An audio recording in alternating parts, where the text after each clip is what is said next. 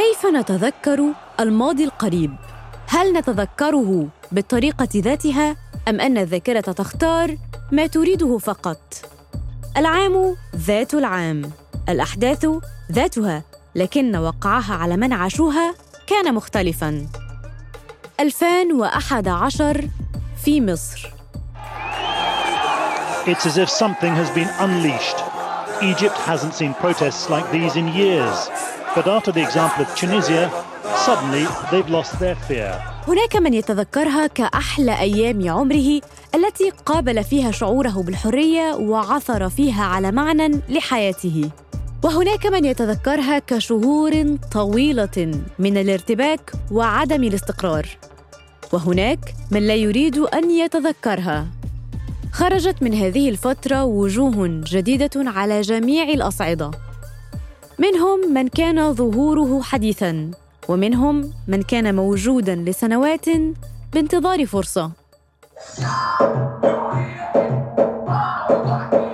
الشعب يريد موضوع جديد. 2011 كانت نقطة تحول لأشياء كثيرة. حكومات واقتصادات شعوب وأفراد فنون وأفكار. ومنها المهرجانات. المصريين كانوا عايشين في فقاعات آه، مستقلة عن بعضهم لمدة طويلة جدا. فالثورة فقعت البابلز دي زي ما بيقولوا. يعني لفترة معينة حصل إنه الفقاعات دي آه، اتفتحت على بعضها. فالطبقات الأفقر عرفت توصل حاجة للطبقات الأغنى ودي وكان أعلى صوت فيها هو المهرجانات يعني. هذه دكتورة هبة غنام هي باحثة في علم الإنسان بالجامعة الأمريكية في واشنطن. هبة مهتمة بما تمثله المهرجانات مجتمعياً، كما أنها تحبها بشكل شخصي وتستمع لها. ده مثلا مهرجان برضه مشهور قوي وكان بدايات حسن شاكوش اسمه إحنا بتوع ربنا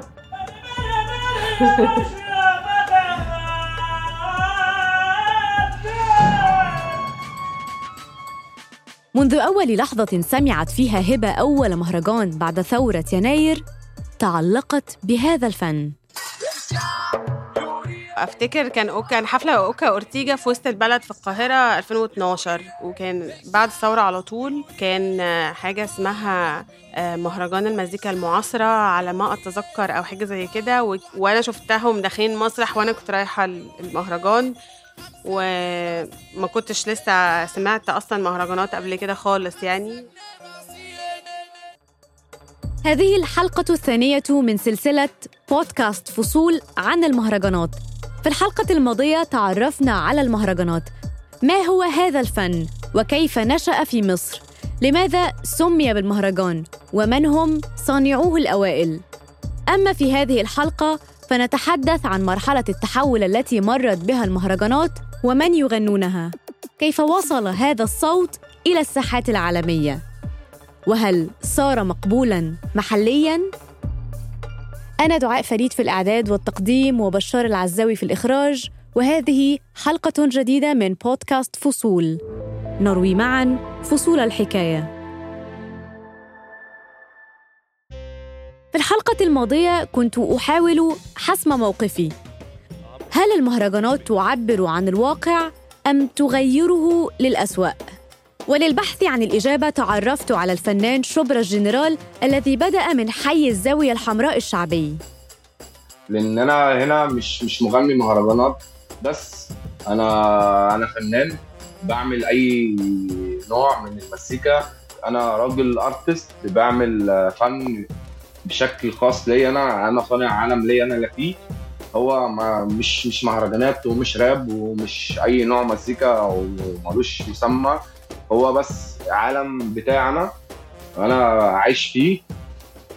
شبرا الجنرال خرج من دائرة المهرجانات وطور إنتاجه وفنه. خرج من الأحياء الشعبية ووصل إلى شاشات التلفاز والبيوت. أما المهرجانات فلا تزال فناً غير منظم رسمياً بل ولا تزال فنا غير مقبول في مجالات عديدة. ذلك سنعرف أسبابه بعد قليل.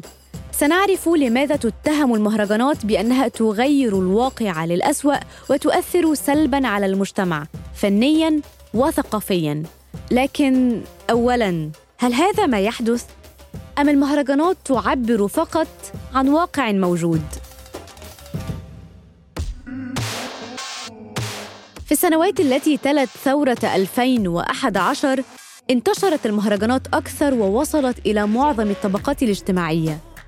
وكانت أيضا تلك الفترة مرحلة تحول في المسيرة الفنية لشبرا الجنرال أنا من من زمان كنت بحلم إن أنا أعمل الحاجة مزيكا ليا أنا خاصة بيا أنا.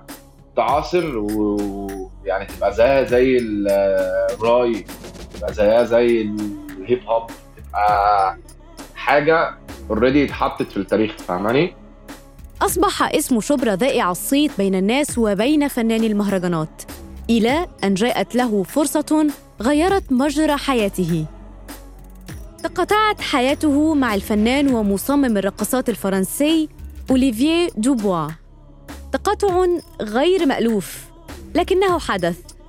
كان في audition معمول من آه، شركة اوليفيه ديبوا آه، في اسكندرية ل- هو كان نداء كده للموسيقيين والراقصين في من الشارع المصري للمهرجانات والرقص الشعبي بعتوا لي آه، عاملين audition ومحتاجين راقصين ومغنيين. وإحنا عارفينك ومتابعينك وحابين إن أنت يعني تنضم معانا كده عاش أوليفييه حياته بين باريس والقاهرة. وعاصر تلك الموجة الجديدة وقتها لموسيقى الإلكترو شعبي أو المهرجانات وكيف انتقلت من الشارع إلى وسائل المواصلات ثم الأفراح ثم وسائل الإعلام. أعجب بجموح وعشوائية هذه الموسيقى والرقص عليها. شعر أنها لغة جديدة. وفي 2019 قرر أوليفييه تصميم عرض فني راقص لموسيقى المهرجانات. طلب متقدمين.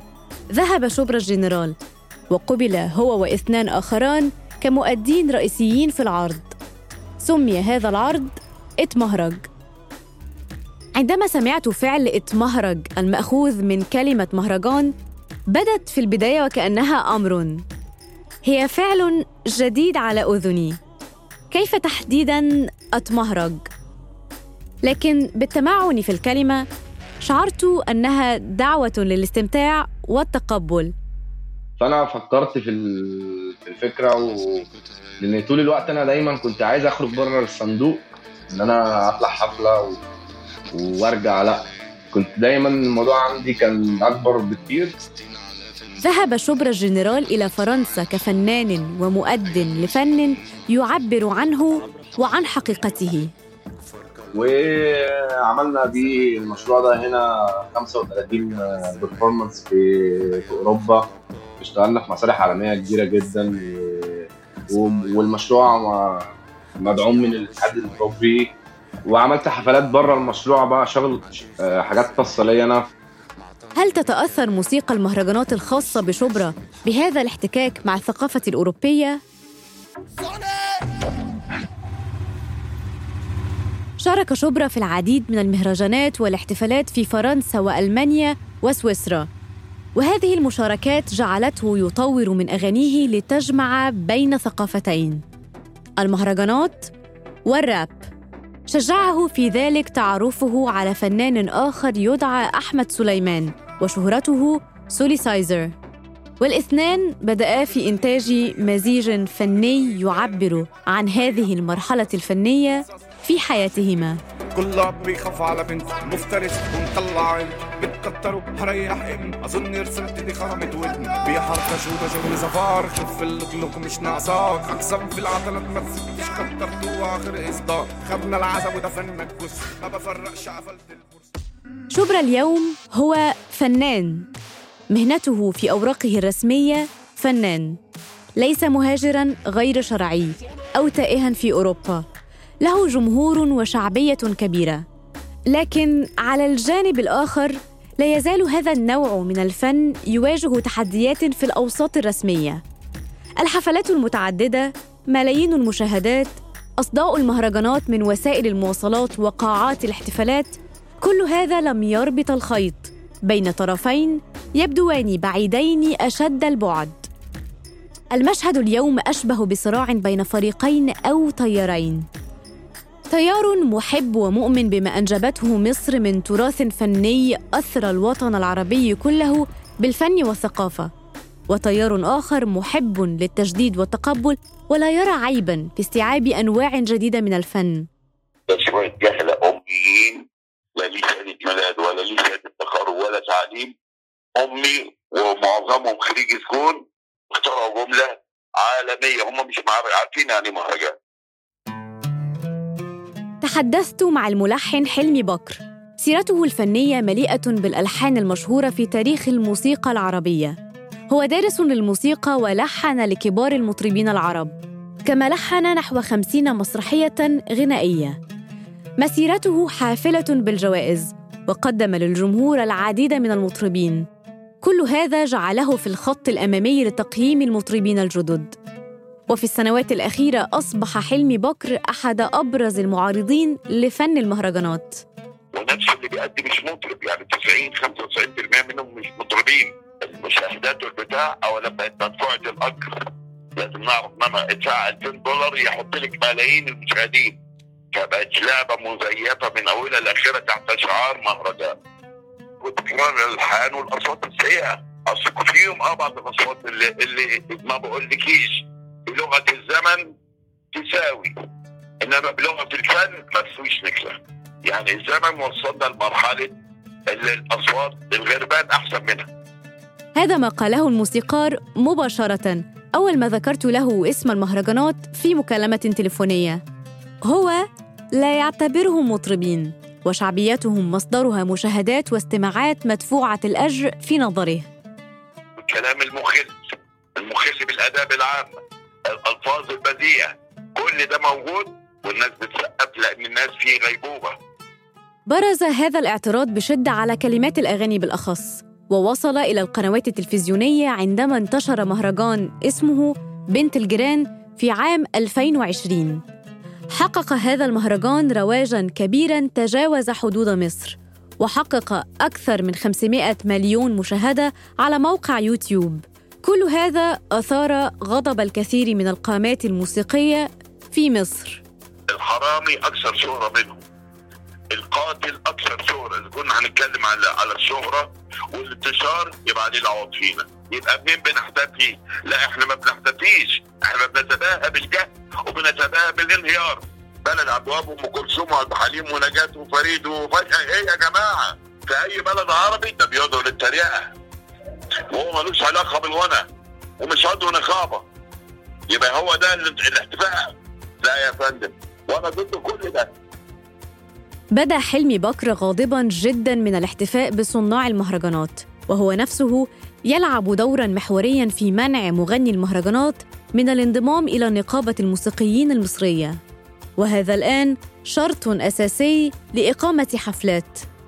لذا لم يجد مغنو المهرجانات حلا سوى طرح أغانيهم على وسائل البث والتواصل الاجتماعي.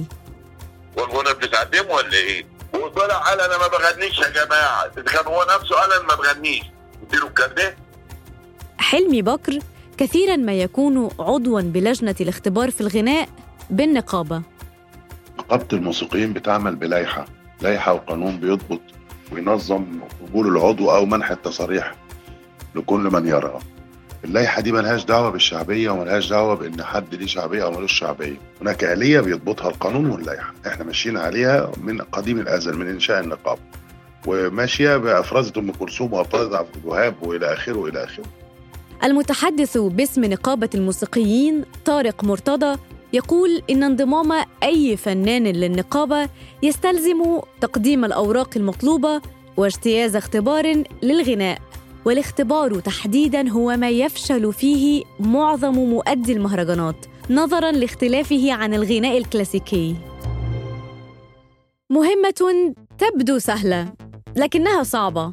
مغنو المهرجانات لا يعتبرون ما يقومون به غناء صرفا.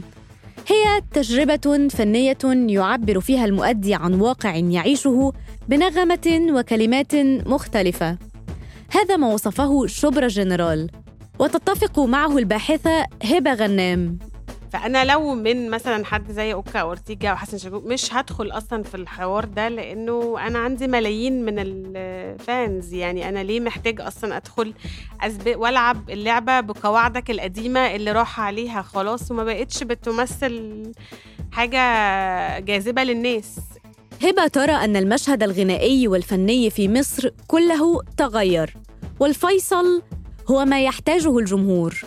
فعشان كده بالنسبة لي طبعا مهرجانات فن لأن هي بتعبر عن واقعها بطريقة آه، مش أي يعني قليل جدا اللي يعرف يستخدم tool زي الكلمات أو حتى ال beats حتى لو هي الكترونيك وكل ده إن هو يعبر عن حاجة بالوضوح اللي أنا بشوفه مثلا في المهرجانات. صحيح أن مصر أنجبت تاريخا موسيقيا تفخر به المنطقة العربية كلها. لكن في السنوات الأخيرة تغير الواقع المصري إلى حد كبير. معدل الفقر في مصر يقترب من 30% نسبة الأمية بلغت 25% ونسبة الفقراء بين المتعلمين تخطت 65% ويقدر عدد سكان المناطق العشوائية في القاهرة ب 14 مليون شخص. وهذا الرقم يتجاوز ثلثي عدد السكان في العاصمة المصرية. هل غيرت هذه الحقائق الذائقة الموسيقية للمصريين؟ وهل المهرجانات تعبير صادق عن واقعهم الحقيقي؟ من الأماكن اللي ممكن تبص عليها وتشوف علاقة وتشوف قطعة من المجتمع المصري ممثلة بطريقة بالنسبة لي واضحة جدا لأن أنت تشوفها وتحللها حتى من بعيد مواضيع أغاني المهرجانات نفسها متنوعة نعم لكن محورها الأساسي حكايات عن مشاكل اجتماعية ومواقف تخطى فيها المغني البطل عقبات الحياة وعن صراعه مع آخرين خذلوه. في تيمات آه، متكررة جدا في في المهرجانات في المطلق ومنها غدر الصحاب.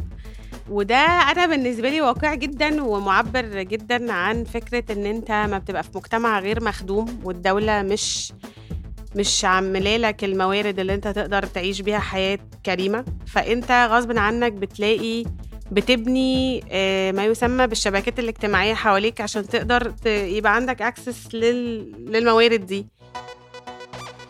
عندما تصنع موسيقى عن واقع محدد وتعبر عنه تصل بطريقة ما للناس فتزداد شعبية ما تقدمه. هذا ما حدث مع فناني المهرجانات. ياخدوا بقى كل المقاسي اللي هم عاشوها دي ويحولوها لرأس مال. يعني ودي حاجة بالنسبة لي آه أنا شايفاها فيها إبداع لأنه التحرك بين الطبقات في مصر شبه مستحيل دلوقتي. فأنت لما تيجي من طبقة فقيرة كده وفيها مشاكل وغير مخدومة ومهمشة وتاخد كل المشاكل دي وتحولها لوسيلة أنت تعمل منها فلوس. لكن تظل وصمة تواجه هذا النوع من الفن. وهي وجود بعض الكلمات الموصوفة بالخارجة عن الحياء العام في بعض المهرجانات. وهذا هو تحديدا ما يعيه صناع المهرجانات ويحاولون تغييره. غير مصر غير مصر كده يعني الموضوع صعب جدا. على طول لما يكون حد لسه بيبدأ دايما بيبقى فيه هجوم من غير ما حتى يبقى حد شايف حاجة. هي يعني شبه سخرية زي كده. إنما في فرنسا هنا موضوع مختلف هنا بالمجهود. كل واحد بيجتهد وفي دعم وفي آه، الناس هنا شايفاني برضو إن أنا فنان آه، مديني حقي كويس جدا. كل ورقي بيقول إن أنا فنان. حتى الفيزا ال- اللي معايا اللي بتحرك بيها الإقامة اللي معايا كلها بتقول إن أنا فنان. بنهاية إعداد هذه السلسلة من الحلقات أدركت أن الأطراف ليست بعيدة عن بعضها تماماً. طرفا المعادلة فنانون يحبون الفن ويؤمنون بقدرته على التعبير. الاختلاف هو الوسيلة لكن التنوع نفسه أمر مقبول. وببعض التغييرات من هنا ومن هنا يمكن الوصول لشكل مرض لجميع الأطراف. الفن هو وسيلة تعبير ليس لها حدود دائما ما تتجدد وتتغير. والتغيير لا يعجب الجميع لكنه يعجب البعض. بعض يكفي لكي يضمن هذا الفن الجديد الاستمرار. وأنا ما زلت مكمل في طريقي و... ومش عارف بقى لسه هروح فين تاني. أنا حابب إن أنا أروح في عوالم آه، بعيدة عني وأعمل أنواع كتير آه، مختلفة و... وربنا يكرم في اللي جاي. هذه تحياتي أنا دعاء فريد وهذا بودكاست فصول مع النروي فصول الحكاية. استمعوا لبودكاست فصول على تطبيقات البودكاست أبل وجوجل وسبوتيفاي وساوند كلاود وعلى الحرة dot com وأثير راديو سوا.